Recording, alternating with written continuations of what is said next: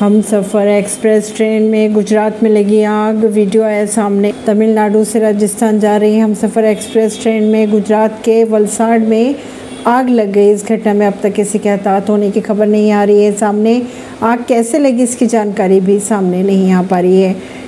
Online सामने आए video में ट्रेन के लगेज ब्रेक और जनरेटर कार से धुआँ निकलते दिखाई दे रहा है। नई दिल्ली से।